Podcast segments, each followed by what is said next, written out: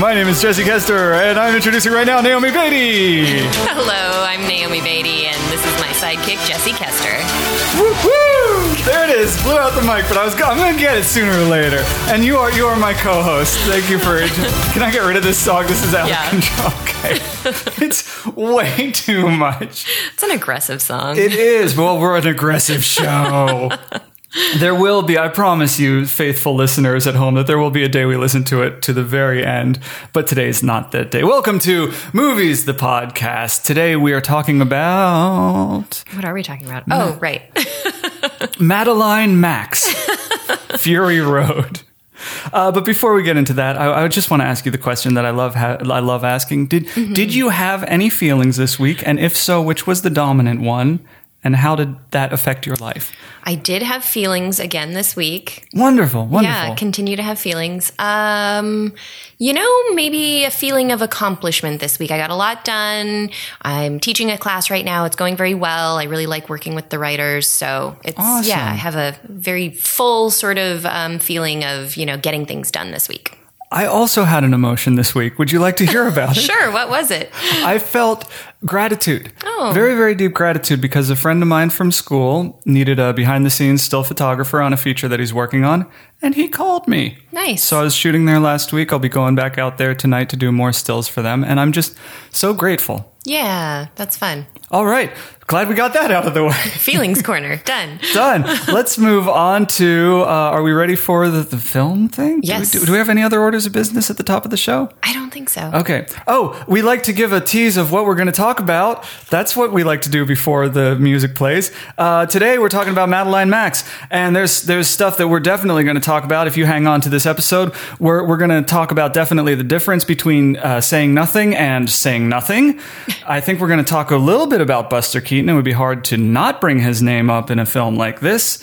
Um, I, I think we're going to discuss uh, hitting women and when it's okay. Uh, we might swing by Jim Henson station if we have a minute. Okay. And we're going to play a game called uh, Protaga Hit or Protaga Missed. That's not right. So, without, I, I, I was wondering if you'd shoot that one down on air. Without further ado, it's time for.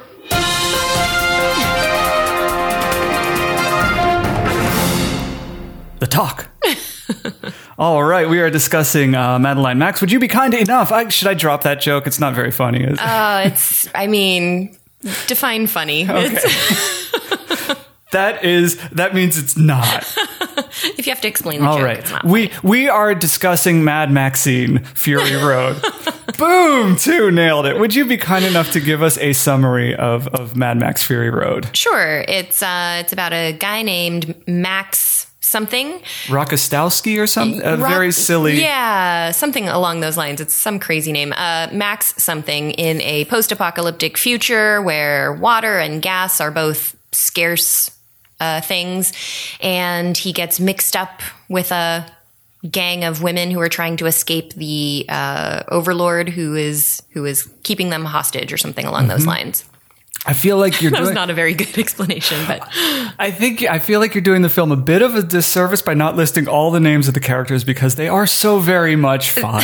names crazy. like Imperator Furiosa, Immortan Joe, Rictus Erectus, and the Doof Warrior. It's just it's such a great list of names. Um, let, let's get into it. A beautiful Okay. summary, and I appreciate you taking the time to summarize it for us. I'll do my best next time. Um, where do we start? Where do we start? Let's start with saying nothing. The difference between saying nothing and saying nothing. Let's go back. Let's back up before Okay. that. Um, did you like the film?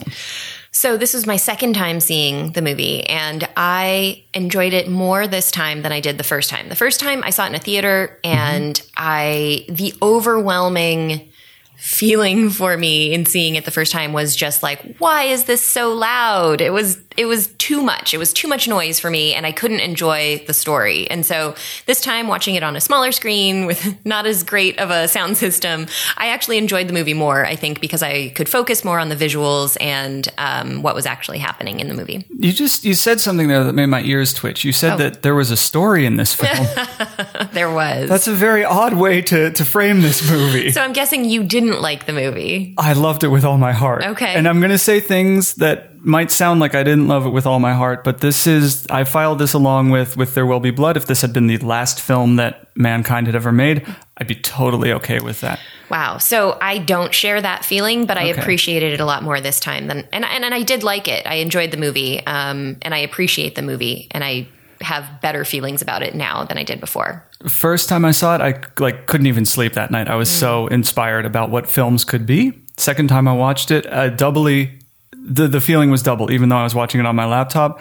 Third time, some of the cracks might have started to show. There might be some some uh, some rough edges here Yeah. and there on the I film. will say the one thing I really, really love about this movie, and um, one of the things that I appreciate about it is that it's a movie that is having fun, and it gives me the feeling that it is.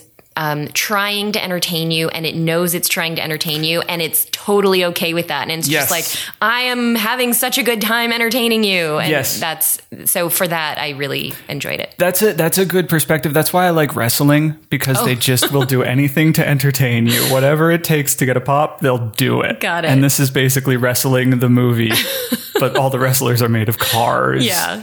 Uh, what can I can I levy some criticisms against Yes, this film? This is what stuck out to me was the difference between saying nothing like uh, "There will be blood." The first fifteen minutes are silent. And this film is mostly a silent Yeah. picture. There's a little bit of Well, dialogue. I wouldn't call it silent. I would say dialogue. Less. dialogue free. It's it's Yeah. very light on the conversation. There's no Right. there's no uh, heavy exposition. There's Right. no five minutes of learning what the world is all about through some some description that uh, the character gives. Um, the, the, the, I love that. I love movies that are m- moving images. Mm-hmm. Uh, that's what they should be. Is is powerful images with sound to match the explosions. Sure. But I, I I got the feeling that there's not really much being said. They pay a little bit of lip service here and there to the idea of redemption. Mm-hmm. Um, Ma there's a little ghost girl that chases Max around until he helps someone out. Yeah. And then the ghost girl goes away, probably, maybe. And uh, Furiosa, she. They, I, I don't even know what her redemption arc is. I think maybe she sold out her the the many mothers that she used to live with to become a an imperator with hmm. with Immortan Joe. She's she says she's there's they have a brief conversation that they're both in it for the same thing, redemption. What's she redeeming? That's a good question. I don't know. Okay. Um, she was kidnapped from her from her home, though. She didn't sell out the oh, mothers. okay, okay. Yeah. So my theory was completely I don't know why she's seeking redemption, other than maybe just um, feeling like she like she bears some guilt for not doing something sooner, maybe, Mm-hmm. and this is why she's helping the women escape. all the women were like 18 years old. How Yeah. that Uh, how much sooner? how much sooner? She wasn't sleeping that long. No, but it. I mean, at least one of them was pregnant, so she could have done something before that happened, right? before she dropped her under a, a monster truck. right exactly but i mean these were women that were that were they were the prized breeders so they were clearly being kept as slaves Yeah, to yeah, yeah, yeah. a really disgusting human being right so i mean how how And I guess- long is that and know? there was nothing really that complicated about her plan that required Right. expert precision Right. timing. It was I'm just driving away and we'll see how it goes. right it was like i they they let me drive this truck Yeah. so maybe i'll use it to try to escape Yep. you know Yeah. Yeah. um, I disagree with you though that the movie doesn't say anything. What does it say? I was not getting a, a message other than cars are cool. That message comes through long and strong. Sure. Um, I think there's a really interesting exploration in the movie um, about sort of the the struggle between survival and humanity. How Ah. how much you know? It's like how how do you reconcile those two things? How do you survive and not lose your humanity and how you know is surviving worth it if you don't have your humanity? And how do you you know align yourself with other people um, in order to survive or or at the risk of your survival? So i think there's a really interesting discussion there There is. I will watch it again with that in mind. Thank you for giving me the motivation. I was feeling a little I was feeling a little sloppy on it this third time. Like, man, maybe I was maybe I was tricked. Maybe this was a carnival barker who just barked really well. yeah it's i i love actually that there's that interesting conversation going on in the movie sort of underneath the noise and spectacle of it um, i think for me that's what makes the movie worth seeing more than once, you know? Um, and, you know, if you think about it, that's the movie, a lot of people loved it. It was nominated for a Best Screenplay Oscar. Oh, just so just so you're aware, this film won Best Picture in my mind. Okay. The year it came out, and the year after it came out, and the year it still hasn't been topped as far it. as I can tell. I can't believe it was nominated for an Oscar, but um, but I again I still appreciate the movie. Blasphemy! But I will say, I think that this discussion of what what the meaning of the story is sort of leads us into one of the other points, which is That's yeah, yeah, yeah. Let's do it. whose movie is it? Whose movie is it? Now you seem to have an answer that I, do. thought was wrong before we pressed record, but I'm going to let you explore it fully because I'm I and I've got another opinion that I still know. believe. I'm, Yes. I'm, I'm standing Yeah. by. it, But let's hear. Let's hear you so out. so we disagree. I and and the reason that I wanted to talk about this is because I remember when the movie first came out, there was a lot of discussion about whose movie, who was the protagonist of this movie. Is it Furiosa or is it Max? Right. Mm-hmm. Um, and honestly, before rewatching the movie, I didn't really care. But in That's a fair answer. in rewatching it, I realized it is totally Max's movie. There is Furiosa's movie. no conversation to be had about Furiosa's it. It movie. is definitely his movie because although Furiosa is a very strong character and I love her character, and also the protagonist. I'll let you go. Okay, I'm going to stop. um, let me put this cookie in my mouth. You the movie is really structured around him and around his uh, emotional arc. And the the point at which this becomes the most clear. I- I'd felt this way watching the movie, but then when it gets to this point, I was sort of like, oh, yes, that is, there's no question about it now. Is towards the end of Act 2 when you sort of get to the low, the emotional low point of the movie, right? Which is um, when Furiosa realizes that there is no more green space. How beautiful is that shot when she's on the dune, It's screaming beautiful. to the heavens? And it's emotionally wrenching. And the last shot of that scene is on his face, his emotional reaction to seeing her to what she lost. devastated, right? And that's the turn that makes him return to humanity. That is the turn that makes him say, I'm not just going to go and sort of like forget everyone else and let them save themselves. I'm I'm going to come up with a plan basically and help them return to humans. All right. The defense rests. Yes. Okay. Um, I interesting points, all of them. Uh, I pegged Max's turn a little bit earlier than you.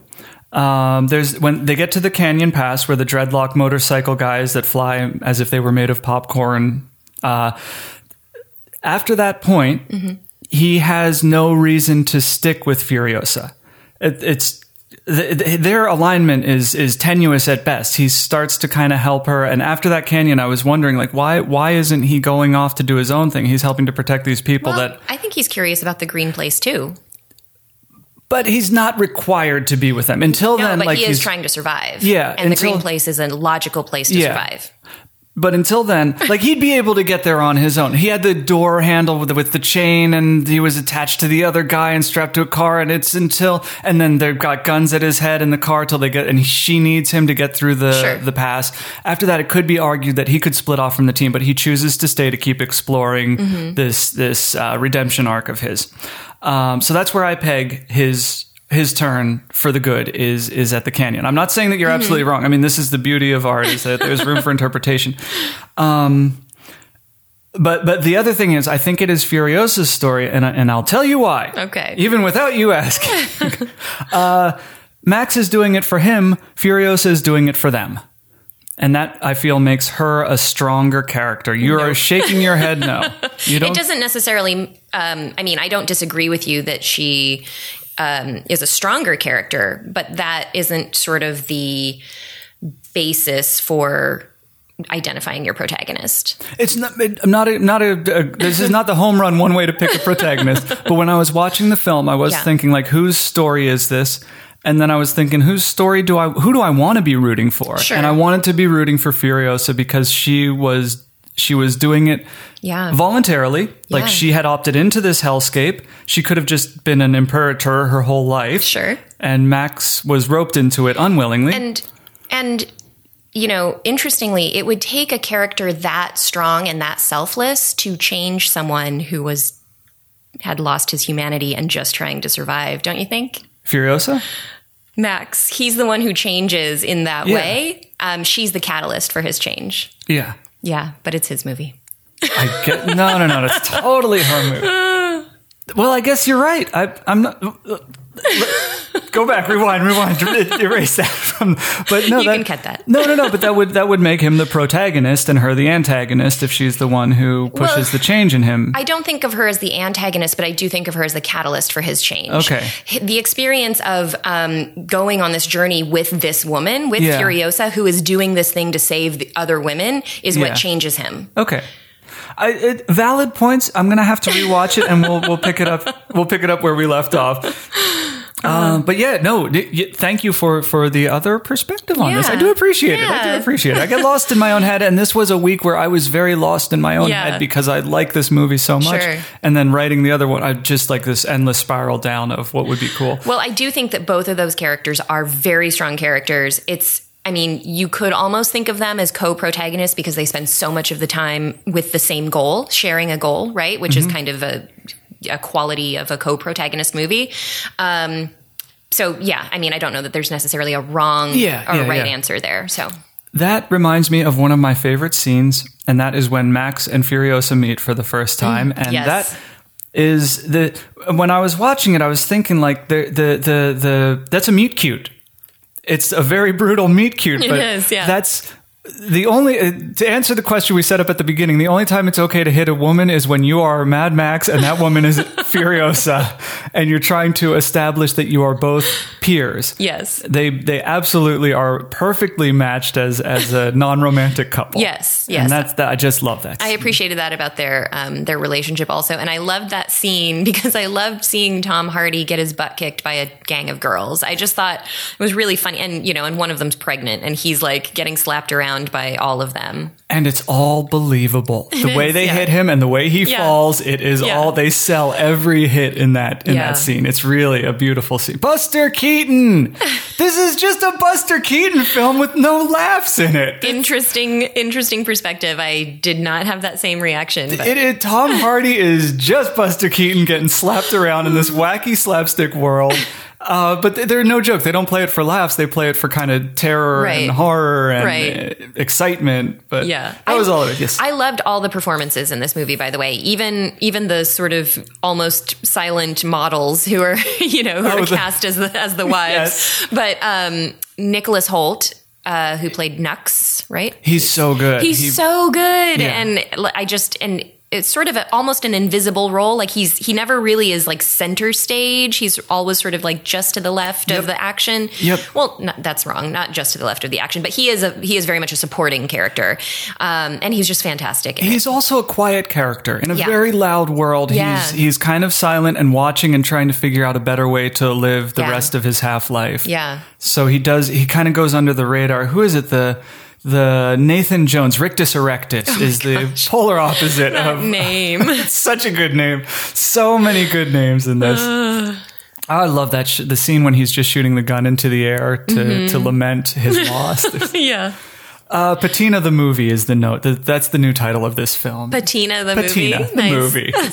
uh, what else do we have to? What else is? What else is Yeah. on What the other list? what other points did you want to hit? Uh, Jim Henson Station. Can I talk about? Yeah, one? I don't one know my that favorite means. favorite scenes. Have you seen? Uh, what's it? What's it called? The the Dark Crystal. I have not seen the Dark Crystal. Okay, there are these creatures that walk. They're they're people, obviously, but they're walking on stilts with giant rags draped over them, and they're Okay. fantasy creatures in that. But in this one, when they get to that marsh, and there's that quiet shot of them going through, and there are people walking on stilts through the through the mudland. Mm. Yeah. That's one of my favorite shots in the movie. It's a little bit of silence in a, in a tornado of a film. Mm-hmm. Yeah. And I just, I, I love old school organic puppetry effects. And I was glad they squeezed in just a, Just just a little bit. bit. of that Henson magic. Yeah. Well, I mean, the visuals in this movie are so even even the loud moments, which is 99% of the movie, they're they're really amazing. I mean, Yeah. they're stunning. It's a stunning thing to watch and that's another thing that I, I really appreciate about, about the movie. I think the first time I saw it, I didn't feel quite as um, fond of it because it was just so overwhelming with the, all the sights and sounds and all the stuff happening. But watching it again, I was like, this is really, I mean, the, the imagination and the craft that went into creating this movie that, you know, Yeah. the, the visual style and then just all of the um, sort of production stuff that they had to do to make it what it was was amazing. Uh, one thing that kind of st- stuck out at me about it, it, it, I think this movie gets a lot of a lot of talk about how big and epic and monstrous and oversized it is. Uh, one thing that really struck me on this viewing was was the sheer economy of everything. Now, bear with me on this.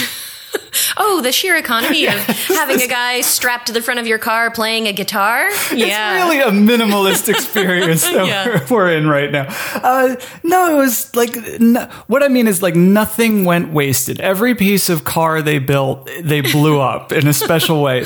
To the to the point, there's the the the the accountant. That big, the big guy with the nose, mm, the yeah. chain coming out of his nose. There's a shot somewhere in there where you see his his bulbous, inflamed legs. yes. Ugh. And when I saw it, I thought, like, this is okay. We get it. You love something gross just for the sake of Yeah. grossness. But then at the end, Max drops that foot on the gas pedal to kill him. Like Yep. everything has a has a purpose. Yeah, no matter that's how true. subtle it is, they do bring it back, and those really start to come out on the third, fourth, fifth, sixth Yeah. viewings. And I will continue to report on other little details I notice. Uh, something else that really um, I I just noticed. I I feel like uh, the story was put together in a way that um, I know you you were complaining about earlier that it it's maybe too simple. That it's just people in cars driving. it's pretty. It's a pretty simple story. Sure, but I, I really appreciated that the the way the movie is structured is sort of nice and neat, and mm-hmm. then in those nice neat compartments, it allows for all that big action, and you you you never lose sight of the purpose, which I think happens in a lot for Yes. me anyway. Happens in a lot of action movies where I'm like, I don't understand why they're fighting anymore. Yep. Like, what's who's trying to accomplish what? This in every minute of this, it's very clear who's trying to do what, even when it's like the most chaotic, you know, Yes. action fight scene uh, I've ever seen on screen. So I really appreciate that about the movie too. And I, yeah, yeah, that would not be possible at this scale if the story was not a straight line and then a straight line back. Yeah. That, the, that Yeah. it is such a simple narrative. Um, also, uh, to build on that, now I think we're just getting into praise. Like that doesn't Sure. the uh, environment. They use environment well. That They you do. get to know the canyon and you get to know what's good about the canyon, what's bad about the canyon, and then you they explore every crevice. Yeah. and then they the dust storm and Right. I mean that that honestly is a um, it's a really good takeaway if you're if you're trying to you know learn things from these movies to to write your own scripts because that's the importance of context, right? Like if you establish the context, then your audience can anticipate things and Yep. dread things, Yep, which is yep, exactly where you want them. You want them leaning forward in their seat, anticipating and dreading. So yep, yep, yep, yep. something good. It, it, yes. Uh, let's let's jump onto dialogue because I do want to get to a device. I do want to talk a little bit about a device, and we are th- there's less time than there is stuff to say. Okay. Uh, dialogue. One a stupid idea, and this is this. well, this is just a stupid idea, so we're gonna go for it. As I was watching it, I kept thinking like every line, not every, but almost every line of dialogue sounds like the title of a song from Mad Max Fury Road, the musical. And I'm just gonna read some dialogue and tell me these aren't song titles. Okay. Um, don't blow my engine. One man, one bullet. Uh, shiny and chrome. Witness me. Tell me those do not Yeah, sound like they do. like they would They all be songs in a Broadway. Each one is showstopper in its own way. So for me, the dialogue, I mean, I love that it, you know, as we talked about, it's very minimalist dialogue, right? There just isn't a lot of it. Um, but for me, the dialogue that's in the movie, I'm about 50-50 on on good bad. Like 50% of the time I really I thought it was well done, well placed, Mm-hmm. well written dialogue and well delivered. and then about 50% of the time I was sort of like that was a clunky terrible line of dialogue and they're Where did they drop the they're ball? just lucky that this movie That there's like- so much to distract Yes, you from it. We're already on to the next thing as soon as and the dud also comes. that I'm sort of so on board with this being kind of an over the top experience that the the the cheesier lines of dialogue Yeah. I was sort of like okay that's what they're doing Yeah, you That's know that's what you would say if you drove two cars that were soldered together on giant wheels. right You- but for for how much I mean okay there isn't very much dialogue, but for half of that to be pretty cheeseball dialog Mm-hmm. and this was still nominated for the best screenplay Oscar? Come on. I just feel like that's not that come on people. What are you thinking? I know they they got robbed. It should have won Best Picture, hands down. I agree. Uh, the, the- uh, I think we're good. Should we move on to the device? Yeah, what's the device? Let's talk about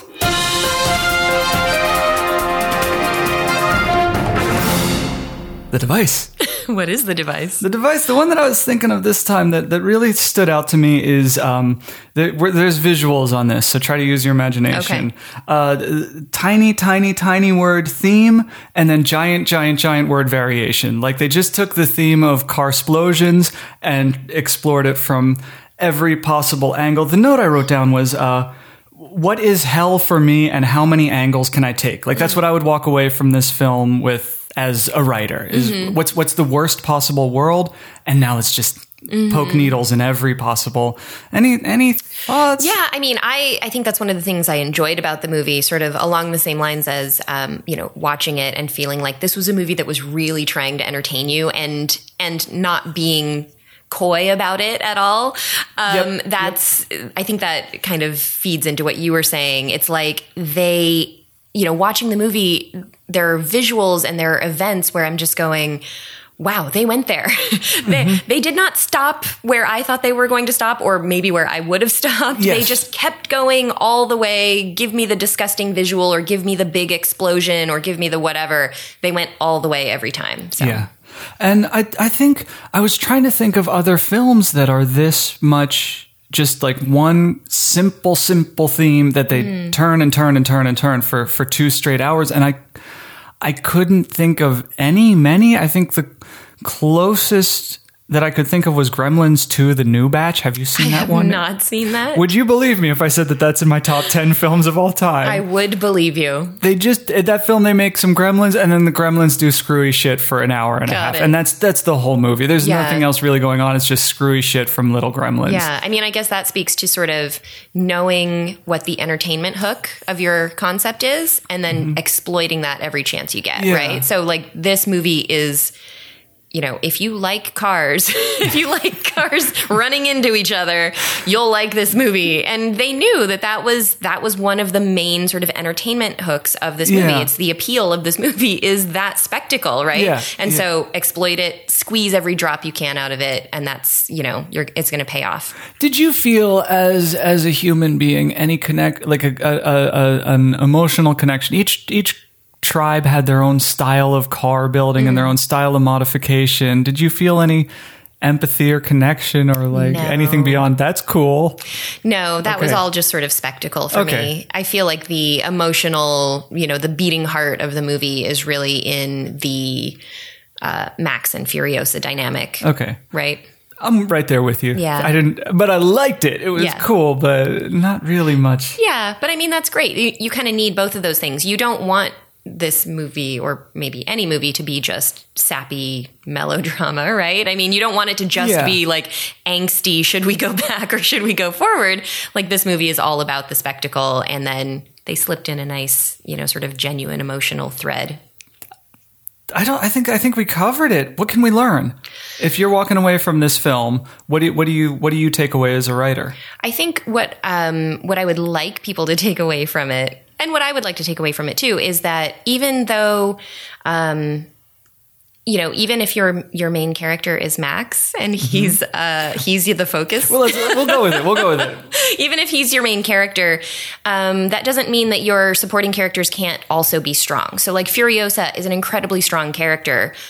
And I love that. And I love that there are two incredibly strong characters in this. And so you have that argument about who's the main character, Yeah. sort of, because they're both so interesting and compelling, right? And I, I think uh, in the past we've seen a lot of movies that were maybe big action movies where the there's a male hero and then any female supporting characters were sort of relegated to damsel in distress or Yeah, yep. you know just maybe helping because they're driving the bus Yeah, you know but they're yeah, not yeah, really yeah. like doing a ton and so i like that she was an equal partner to him in this and um, i wouldn't mind seeing more movies like that Right there with you. Um, I, can I get one more geek out in before we Of go to the pitch? It's how coy the movie is with her prosthetic arm. Mm-hmm. It's never hidden, but they don't reveal it until about like 15, 20 minutes into the film. yeah i think maybe even longer than that if you go back and watch it, you can see that it's a prosthetic arm, but it's Mm-hmm. down by her side or out just kissing in the corner of the frame. And then suddenly she reaches up with this metal Yeah. claw arm. Yeah. Just really well played. Lots of little details like that of reveals throughout Yeah. that, that catch, caught me off guard. Uh, so I think the conclusion is clear. Mad Max is a movie with cars that explode. yep And if, if I would, what what I would take away from this is uh, like, obviously, don't hold back, but uh, really do the work of exploring whatever your topic is from as many possible points of entry as you can. If, if it's as simple as cars exploding, how many different kinds of explosions and causes of explosions and uh, Yep. emotional impact and plot impact can a car explosion have? Yeah. And this is a really good example of of just tackling one thing from every possible angle. Yeah. Exploit your concept. And I did none of that in my pitch. Just so we're all above board. Then, without further ado, it is time for.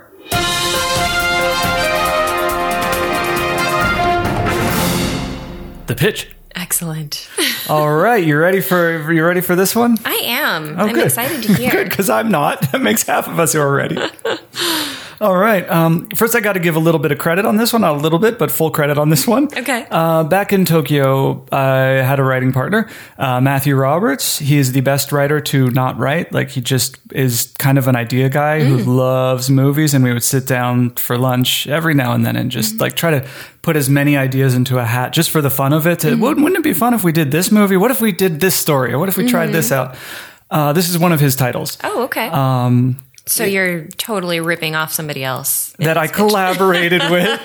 But I just I, want to give him credit because he, Yeah. he he's a just like a real real idea guy, Cool. and he came up with the title and some rough like what if we did this? Mm-hmm. Um, and we were going back and forth on that one for a while, and I thought why not why not revive that? So Yeah. uh, Matthew Roberts, Speed Tractor, custom motor. He's a custom bike builder. Oh, wow. Uh, and he did not like Fury Road. He thought it was too overdone. He preferred the Road Warrior, Wow, which I understand and respect. And Yes. maybe in the future we'll do Road. we don't need to. I was going to say it's been a long time since I've seen Road Warrior, so I don't even remember. I think it's a better film than this is. We're not talking. That's then. This is that. Movie Oh. discussion is over. yeah, I would love to. If if we start, I'm not stopping. So let's talk about uh, half caste. Okay. Um, and here's your poster. Here's your poster tag. Half are born to live. Half are born to die. She's caught between the two. Cool. Uh, here's your log line if you want one. Do you want one? I do want one. All right. Uh, the only one who might bring bring peace to a dystopian society is the young girl who was be- born between the two violently stratified classes the haves who live high on the crest above, and the have nots who reside in the basin below. I like it. It feels very it feels very YA to me. Yeah, yeah. It's kind of sort of very YA by way of Mad Max. That's good. I like it. Yeah, yeah. Well, let's see if we can Okay. keep that momentum going through the full pitch. Um, so there's a fair bit of world building. Okay. Um, his story structure is classic hero's journey. So if you feel like I'm getting lost in world building, Mm-hmm. just know that this is all on a bed of of the Matrix. Okay. and uh, that's where you you can find your place accordingly. Okay. as we go. So first, just a little bit of geography. The whole film, not the whole film, but the the world starts in this in this place called the Basin in Capital. The Basin is uh, this ever deepening mine that is being carved out by the have-nots, and uh, at the top is a circular crest that goes around the whole basin. And this is capital. This is where the the upper class uh, live in this in this caste society. Cool. Uh, the miners are are digging for for maggots. They need uh, those in the capital want protein, and the best protein is is from from the bugs that they find underground. So- Gross. yes, so they But have these in a good way. yeah, yeah, yeah. Oh, this is all in. This is this is a this is wouldn't it be neat if the movie where I was just trying to think of Yeah. interesting things that would catch people's attention. So they have these uh, you know, bins that that they load up with maggots and then the bins get roped up on these pulley systems. Um and it's uh, able-bodied children, able-bodied adults are the ones who are doing the mining and digging ever deeper. Our main character is uh, Vudugu. She's a 13-year-old girl who um, she she's a maggot miner. Um, and she lives with her mother. There aren't really houses down here. They just kind of cordon off with rope or plastic, whatever they can find, some little corner, n- nay, bigger than the table we're at to call their own plot of land. And that's that's how they. And they don't have like roofs over their heads No, or no, no. okay. But so it's- it's, just sort uh, of like a camp out yeah, all the yeah. time. But there's no. It's desert, desert living. No, no precipitation. Really, Okay. no farming possible out in this area. Um, and at, at, at, day she mines. In the evening, she eats dinner, horrible rancid dinner with her mother. And then in the night, what she does is uh, she has a little flute that she goes down and plays in the mine, and it echoes through the chambers when they're quiet at night. Um, she turns 13, and when the, the children turn 13, they're conscripted.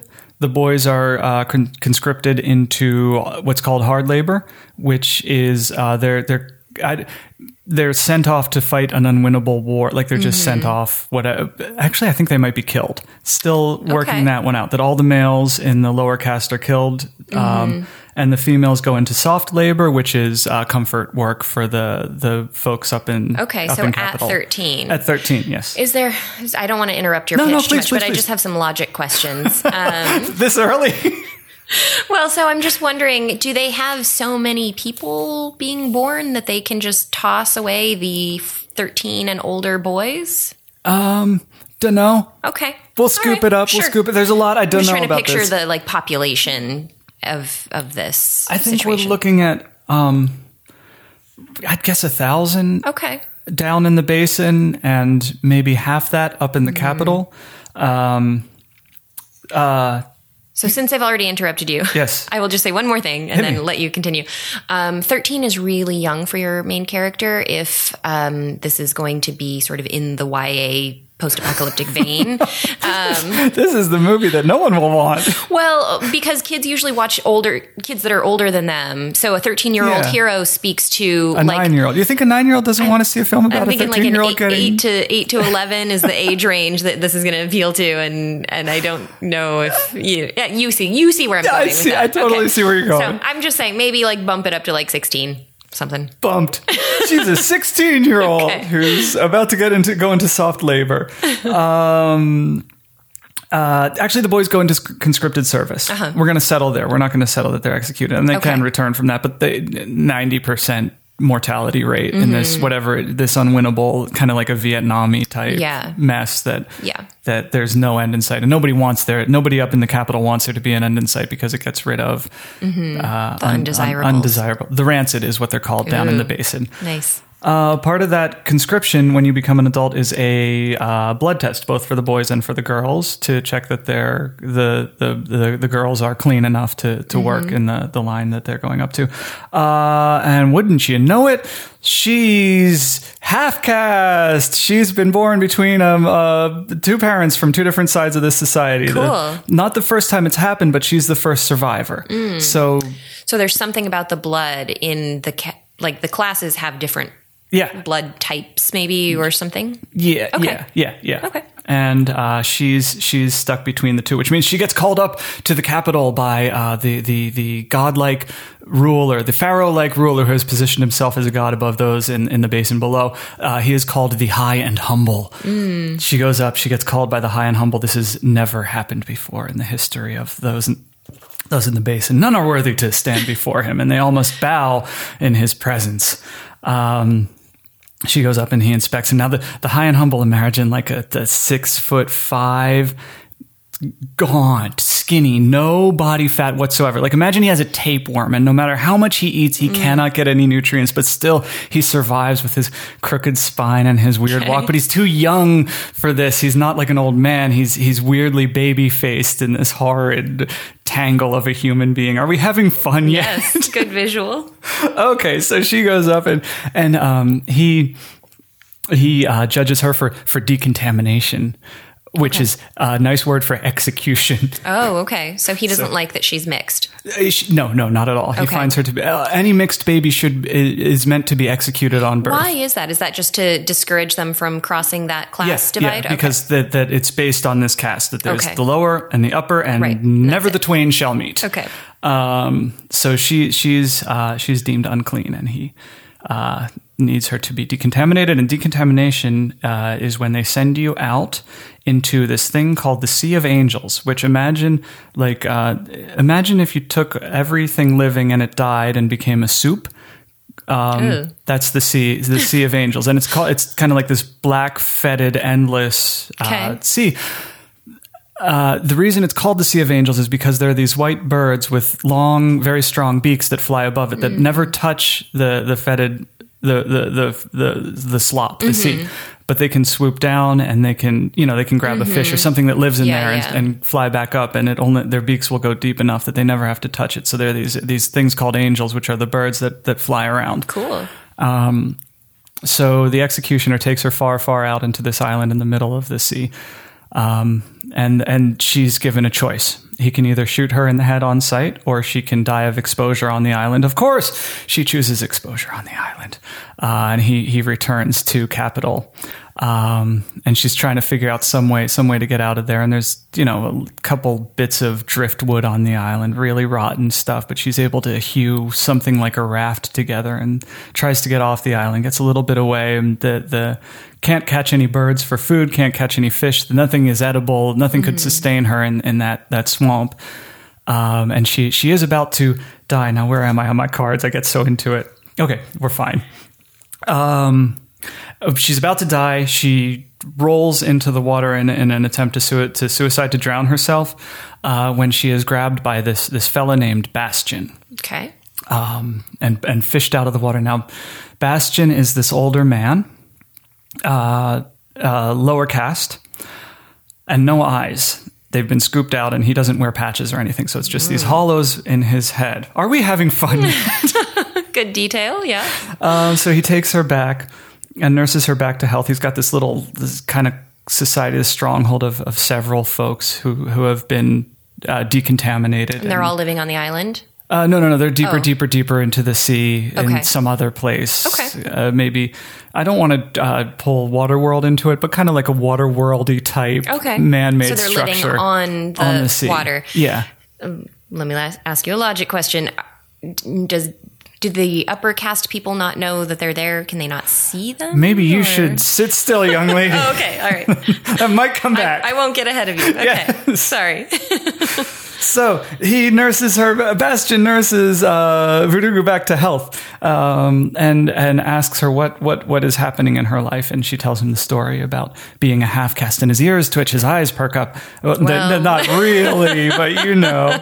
And that's how. Where's my air horn? That was a good joke. Um, anyway. Uh, and he says, "All right, then here's what we're going to do. We're going to." She, she says she wants to get back, and she just wants to be with her mother. That's all she wants is to return to the basin to be to be with her parent again, to be a child again. So he says, "All right, here's what we're going to do. I'm going to train you. I'm going to teach you how to be the greatest warrior that you can ever be, and we will get you back into that basin, just like because who wouldn't want to go back to maggot farming?" Anyway, first phase, you could call out all the plot holes later if you want. First phase of her her I don't think that's a plot hole. No, I mean, she has, she has a motivation. She the, wants to the get back to her emotional logic Yeah, is there. She wants to get back. It's it's the only world she knows, and it sure is better than the Sea of Angels, right, isn't it? Right. Exactly. So the first the first thing he does in her training is, is he got this syringe that he puts into her her, her pupil. And I would not trust an eyeless person to put something in my eye. absolutely necessary. This is called the milk bath. Okay. So he he pumps uh, like bleach into her eye. Are we I having think, he, I think yet? you're making my point. So anyway, she's semi-blind for a couple of days Okay. because of this, because of science and medical that I really researched well on this topic. Um, anyway, then her training starts. The training is uh, all she has to do is stand, and all he does is just repeatedly smash her legs and break her legs, and then.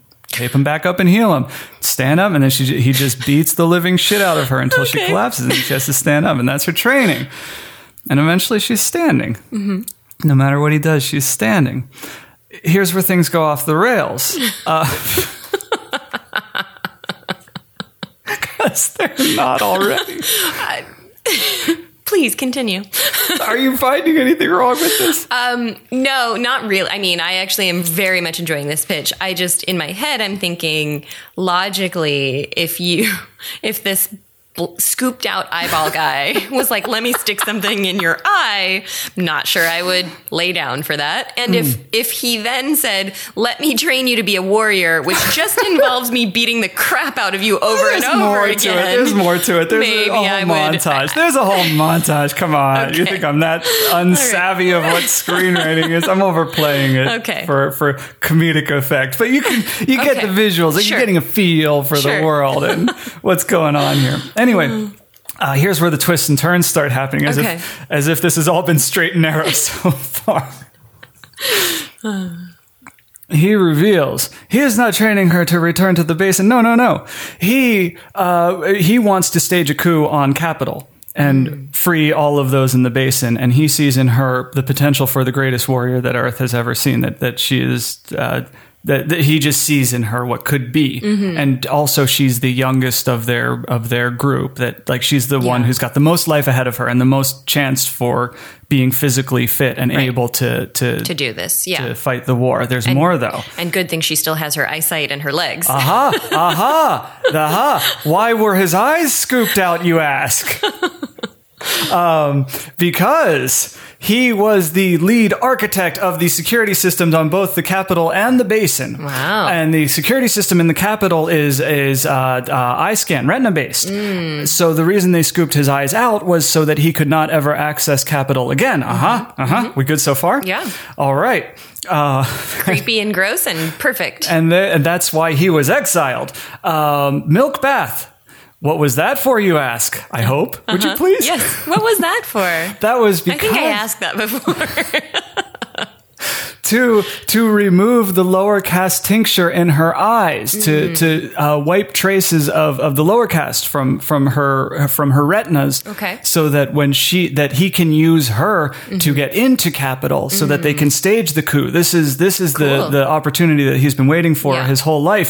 To which she says, "Not my problem. Uh-huh. I am not your little toy to manipulate into this coup against an unwinnable war against what is essentially a man god who has a standing army that could wipe out your dozen Right. in with the snap of a finger." So she's out. Mm-hmm. She's and she's very upset with with this garden path that he led her down. All these promises of I Mm-hmm. will I will help you. I will do whatever it takes to get you back with your mother. Uh, to which he was just it was all bullshit to get what he wanted. She's done with this, so she gets back on her horrible little raft, knowing that it's better to th- feeling like this. You know, the, there's nowhere, there's no home to go to, and these people are insane, and I want nothing to do with them. So she takes her little raft back out to the sea of the sea of angels, and what she sees while she's out there is uh, why the angels are the only birds in the sky anymore. There's a small flock of crows, not small, it's maybe twice as many crows as there are angels in the sky. And uh, the angels go to attack the crows, and they win, and they always win because they attack in formation. So if there's 10 crows, and five angels, five angels will go for one crow mm-hmm. and another crow and another crow and another crow. Mm-hmm. And because they're moving as one unit, five of them are stronger than 10 who move in chaos. Mm-hmm. So she sees this and she starts to think like maybe the 10 of us, if we move in unity, we can stage a coup. We can free those in the basin. Pretty good, huh? Yeah, it's good. So she goes back. She goes back to the stronghold, the outpost, whatever we want to call it, uh, to find that it has been uh, decimated, absolutely decimated, and that this is the the little crew of people. the little that- crew okay. of people. There, there are maybe a couple survivors, including Bastion, Mm. who's on his last dying breath. That you Mm-hmm. know, there is another Skywalker moment from him when she gets back. Uh, she was, she was not released arbitrarily. She was bait so that Capital could find where the stronghold was and take it out. They were aware that there was this little growing group of rebellion that was happening. Uh, and because she abandoned them, she wasn't there to help them when they needed help the most, and they were overtaken by the capital army. And so she just like she got the idea that maybe this was possible if they banded together and then lost that opportunity to free those in the basin because she was selfish. So now she's got to make amends for all that she had, all the damage she's done in, in her small thinking and her. So she sneaks on the capital vessel and goes back goes back to capital uh, not easily i mean there's great difficulty and Sure. there's you know she has to punch out a nazi and steal his uniform so that she doesn't get caught while she's on the boat or whatever the I you buy know. it, yeah. yeah there's there's stuff that happens there gets back to capital sneaks her way down to the basin and uh, it has to be the general of this army saying like we can do this. We have to get up there. We have to we have to storm the capital and this is how we're going to do it. So uh, they do. They go up. Uh, she as it, they all go up in the in the bins, the maggot bins, and as they get up, they cut the cables, so all the maggot bins are are uh, are are done, except for one. They save one. Storm the castle. Uh, and they, they, they, they get there.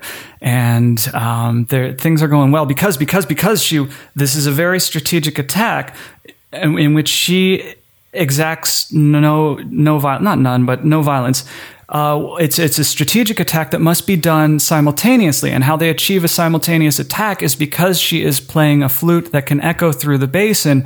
Everybody can hear the movements of the of the of the attack. Like everybody knows what to do When, and when, depending on the song. So she's conducting this orchestra of violence from from within the capital that other people are are working with her on. Uh, the the remaining the survivors get to the high and humble and still believe him to be God on earth and kneel. She doesn't. She stands, and his soldiers come and beat the living shit out of her. And she stands, and they beat her down again, and she stands. And it's enough that one other, just one other stands, one other from the basin stands with her. And then another stands, and another stands. And before you know it, the whole group of basin dwellers are standing against this God on earth because she could. And the, the bastion knew the whole time what she, the one thing that had to happen for any of it to work was for her not to kneel in front of, in front of uh, the high and humble. Yeah. Uh, high and humble, she does not let them kill the high and humble. Uh, the one remaining bin, they put him in and lower him to be uh, tried by a jury of his peers down in the basin. The end. Wow. Do we have any music for the? Yeah, that was a big one, wasn't it? I told you there was a lot of lore in this one. Uh, There's- no, I really liked it. Um, cool. No, it's like so.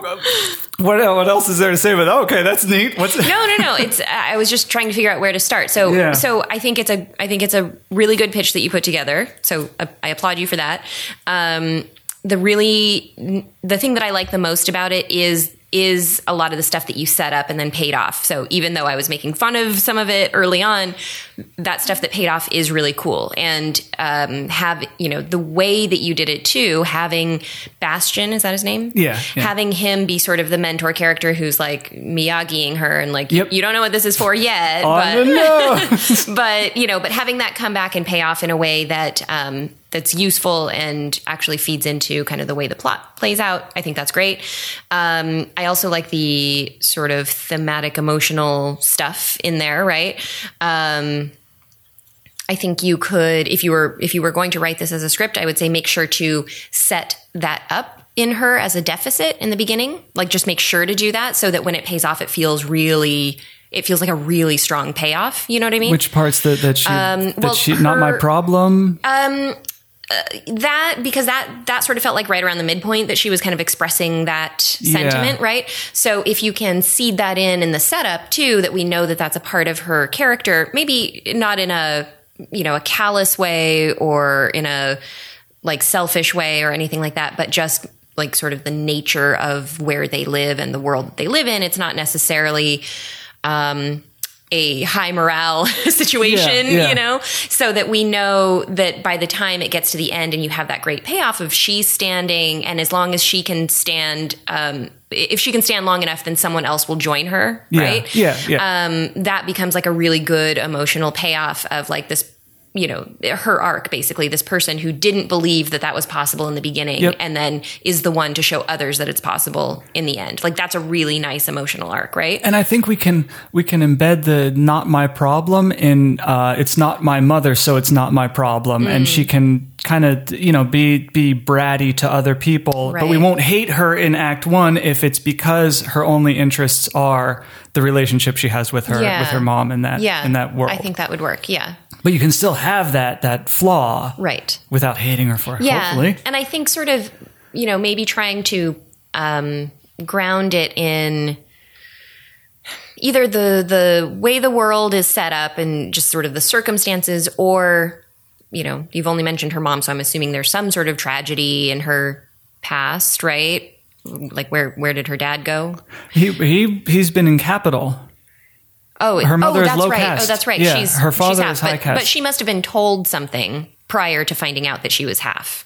Oh, uh, That's a good point. and something she- that I hadn't thought of. So she may have some sort of backstory trauma, right, that you can kind of use to inform who she is right now. Yeah. And then she finds out that that's actually not true, and it kind of starts Oh, starts her yeah, questioning, yeah, you know. and that's a good reason to question her mother too. Right. Like, what other lies were was I told throughout my life? Yeah. We could explore that. Yeah. So, um, so yeah, I like all of that emotional and thematic stuff. I think that's all really great, and that's really the nice thing about sort of structuring your your movie, kind of, you know, building it on the foundation of the hero's journey. Right? Is like it it kind of gives you that sort of feeling of an epic. Um, yeah. you know, messagey kind of thing. It gives a lot of meaning without Yeah. without doing, you know, going out of your way. That's yeah, yeah, yeah. That was a, a thing about this pitch is like I was writing it and thinking like the structure is so rudimentary. Mm-hmm. But but it works. It's a classic structure. Yeah. But what, one of the fun things is like you have so much space to explore. If the structure, if you know Yeah. you're sitting on a solid foundation, you can build whatever freaking house you want. Right, right. And like you were saying at the beginning, and you were almost apologizing for it, saying there's a lot of world building. The simple structure allows you to go into the cool details of Yep, the world, yep, yep. right? Uh, and sort of exploit that as part of your your entertainment hook because Yeah. there's there's a unique world that you're exposing us to. Um, so the the simple structure is good for that. Um, the this isn't really a criticism, but if I were if I were really giving you advice about what to do with this project, Yes.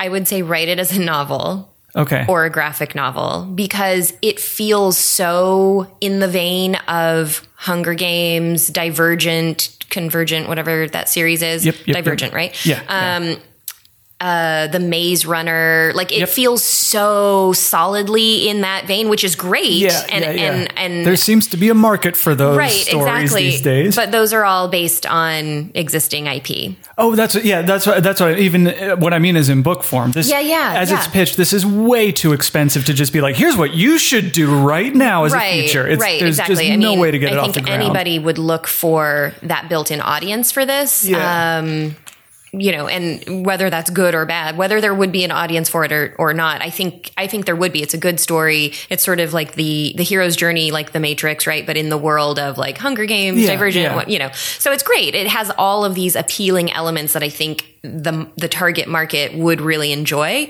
The trouble is trying to sell it as a pitch because it's just like making a new superhero movie that's not based on a real superhero. Yeah, yeah. No, know? nobody's buying. Anyone who would buy this pitch is just buying me as a would be buying the writer to do something on Right. something else. Like they Yeah. wouldn't be buying it to produce. Nobody has 250 million to do this untested property uh, from an untested writer. But, But- if you do it as a novel or as a graphic novel, then you have the IP. so- much much lower upstart cost on a novel than on a, yeah. an epic feature. And also, it's just a really cool. I mean, there's a lot of room in, like you were saying, the simple structure gives you the room to explore the really cool details of the world, which you've done a lot of world building, and the really cool emotional stuff too. You get to even dive deeper into that because in a novel you can explore the internal stuff yeah, more. yeah, you know? and you can talk more about what the what the what the marsh smells like. Yeah. Like there's a lot of smells in this world, and like what it feels like to have maggots Yeah. crawling in your fingers as Yeah. you scoop them out to feed Yeah. those in the capital.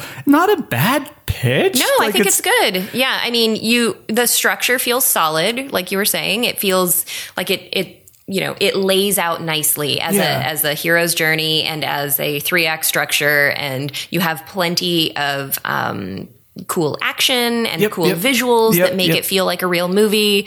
Um, so I It, think it was very great. encouraging the questions you were asking in the first half before all the twists were being laid Sure. out. That it made me think like, yeah, I got, I got her, I got her. She's on the right track. She's doubting the things I wanted to be doubted exactly. Yes, so nice job. Ah, thank you. Let's just throw it on the pile with other films I'll never actually write. no, but I've tried. I've tried writing. No, I've tried writing stories before, like mm-hmm. non-script stories. I I don't have the knack for it. I mean, uh, it's You don't enjoy the process of like sort of writing all that description, or I, I love it, but I don't I, I don't know. Like it never it never gets its claws into me. Everything I mm. write, if I'm going to write 120 pages, it's going to be in screenplay format. If I'm mm-hmm. going to, it it just Yeah. never. Never, I don't know what it is. I don't, I'm, I'm not a mm. good novel writer. Maybe I'll try someday again, but I've tried a couple of times and it never landed. Because I didn't beat any of my novels out before. I started on page one and I was like, this is what it's going to be about. And then by page 20, I'm completely exhausted with no. Yeah, I wonder if actually because you have this sort of worked out, you know, Yeah. in in kind of the um, you know the forty thousand foot view of the story, if you decided to write this as a novel, I, which I think you could, Yeah. um, you know, beating it out further so that you kind of have. Uh, a little bit more detail about Mm-hmm. the the movements between kind of the big plot points. I think you could write this fairly easily. All right, I'll get on that. That's the that's the haven't started a project uh, attitude of it'll practically write itself. yeah, yeah. What, I'll just, yeah, it's on autopilot. Everything seems easy before you start. Yeah. I don't know. I think it's solid. I think there's some Yeah. there's some gristle on them there bones. It's Yeah. very fun to write. Yeah, was- I like the female character. Again, make her a little bit older than 13. Yeah, yeah. No, I always, I always go a little too savage in the first drafts.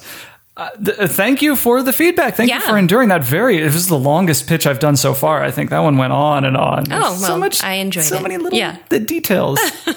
All right, are we good on the the pitch? The polish. I think we are, yeah. Then it is time for.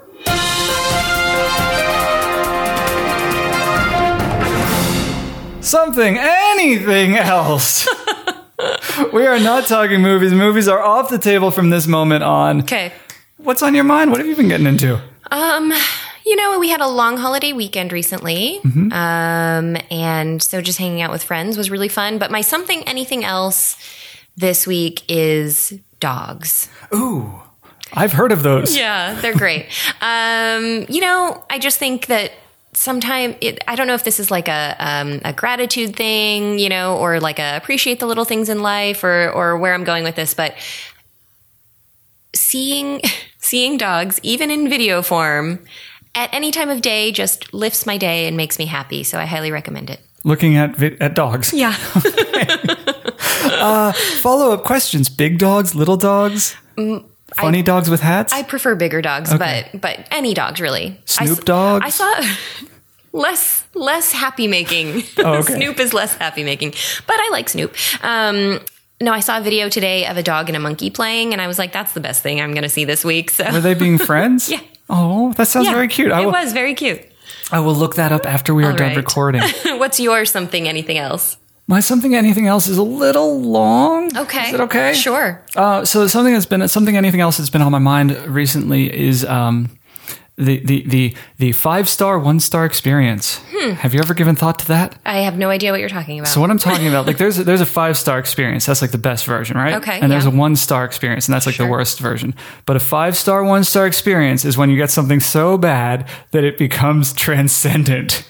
Okay, and you've had this happen recently. Oh. I'm trying to think if I've had any experience like that. Tell me If yours. you haven't, let me set up a five star, one star experience for you right Okay. now. Are you aware of Fry's Electronics? Yes. Are you aware that they have a cafe in No. Fry's? Oh, now let's. the one in Burbank? Yes. Yeah, I've I've seen it. Let's talk Not- about yeah. the Atomic Cafe. Well, let's let's set up Fry's Electronics for those who aren't hanging out in LA if we could. Okay. Fry's Electronics is a, a big box electronics store Yeah. which shouldn't exist at this point in, in human evolution anyway.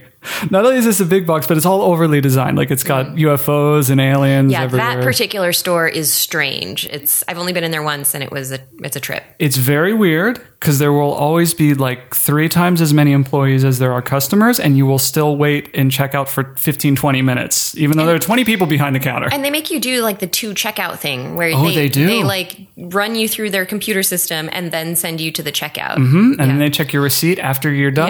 Yeah, yeah. Because they don't like customers there. they really hate. They make everything impossible for the. You'll the fries when you walk in. Have you been in there recently? Uh no, this was a Okay. this was a year ago maybe. Let me paint a picture for listeners who haven't been to, to Fry's in Burbank.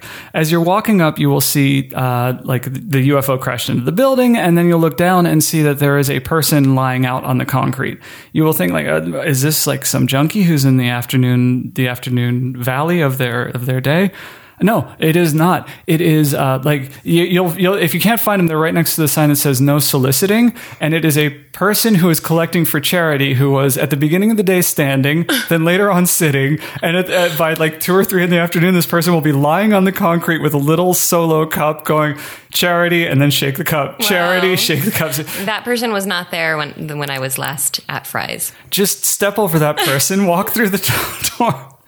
And walk to the back, and there you will find the Atomic Cafe. Now, as we've established, uh, this Fry's should not exist. Best Buy should not exist. Like these big box stores should they should be out of business. That's debatable. I, I'm not talking emotion. I'm, I'm talking logistically, financially. I don't understand how they're staying in business. Some people like to go test out the stuff before they buy it on Amazon. not that many people. and if they're just testing it, they're not giving them any money. Yeah, there needs to be a showroom so you can like play with it before you order it. So in this store that shouldn't exist, there's a restaurant that shouldn't. There's no reason for an electronics store to have a restaurant. Right. Can we agree Sure. on that Yes. at least? Yes. Okay. So you sit down at the Atomic Cafe. Now they will be playing one of two fil- films. Okay. There's uh, my personal favorite that they play, which is uh, The Day the Earth Stood Still. Mm-hmm. Okay. And sometimes I go there with my friend Alan Van Dyke, and sometimes they're playing his favorite film, which is No Signal Available. Okay. And that's just the words No Signal Available Oh, on okay. the screen. Got it. you walk up to the counter and uh, you'll place your order. I ordered the tuna salad.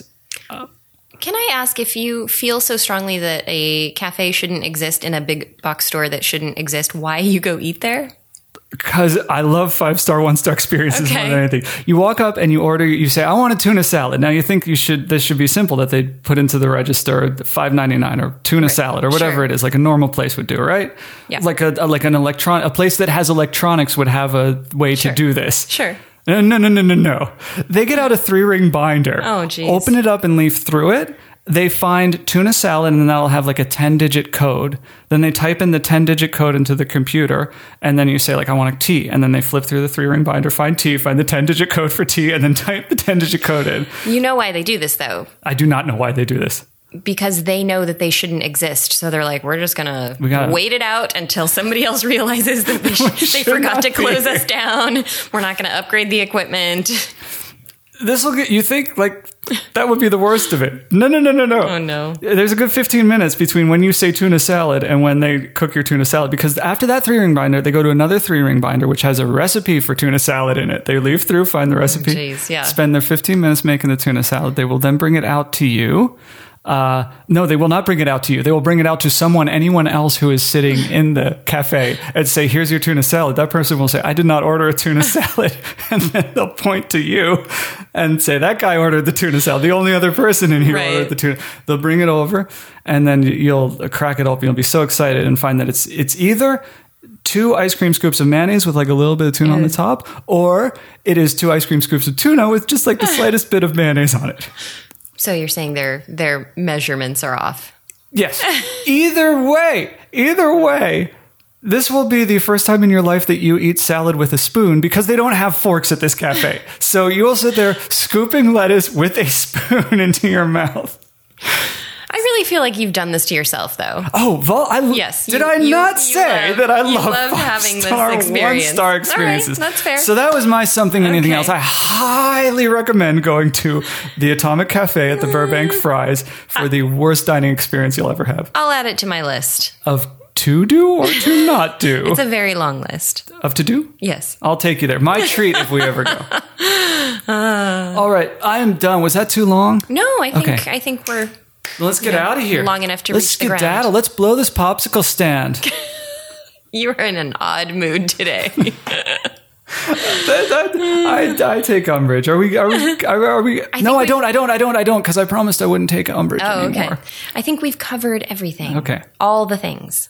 All right, then let's let's ride out. Are we good? Sure. Okay, so the song we're playing today is um, I do background extra work Mm-hmm. where I will meet you know half a dozen people a day and just say hello, and I say that my name is Jesse, and if I meet five people, uh, I will hear the song Jesse's Girl four times. so anyone who meets me, don't sing Jesse's Girl. It's been done, and I don't like that song at all. I think it's a horrible song. Um, there's another song. This is by Janis Ian. Okay. And it's called Jesse. Okay. And if you sing this instead of Jesse's Girl, I w- if you sing Jesse's Girl, I will think that you are uh, uh, gauche and tacky. However, if you sing Jesse as sung by uh, Janis Ian, I will like you so much. So I'm gonna I'm gonna put that song on so you can all learn it and never sing Jesse's Girl to me again. Perfect. All right. Thank you so much for coming out. Yeah. Uh, uh, HollywoodFishbowl.com. What have you got? Writeandco.com. That's where you can find me. All right. Talk to you next week. Bye. Bye.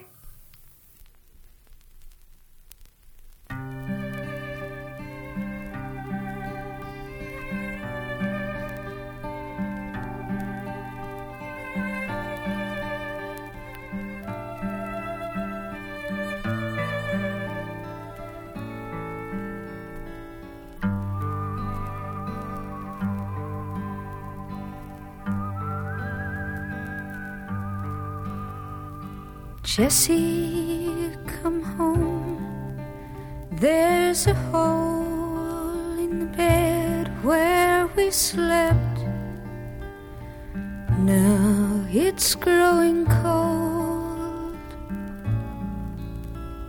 Hey, Jesse, your face in the place where we lay by the hearth, all apart.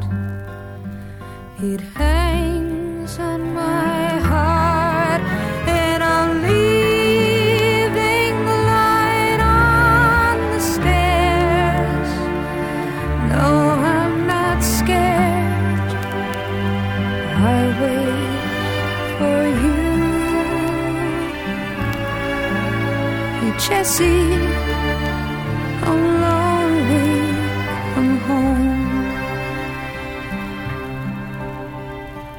Jesse, the floors and the boards, recalling your steps, and I remember too all the pictures are fading and shaded in gray, but I still set a place on the table at noon,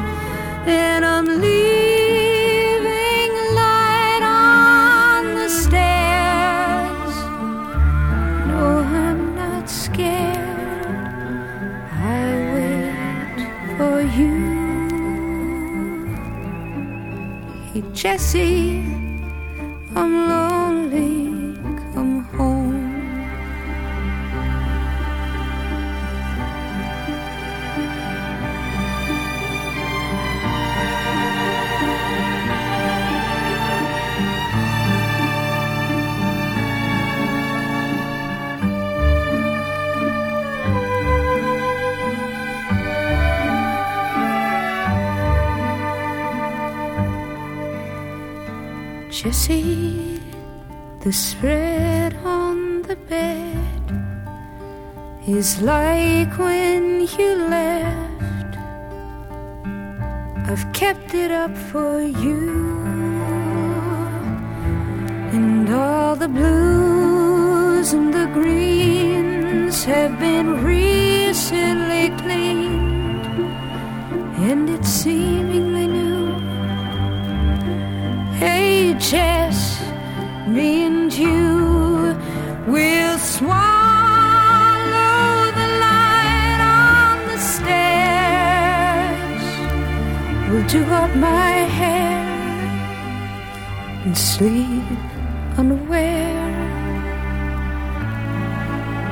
Hey, Jesse, I'm lonely. Come home.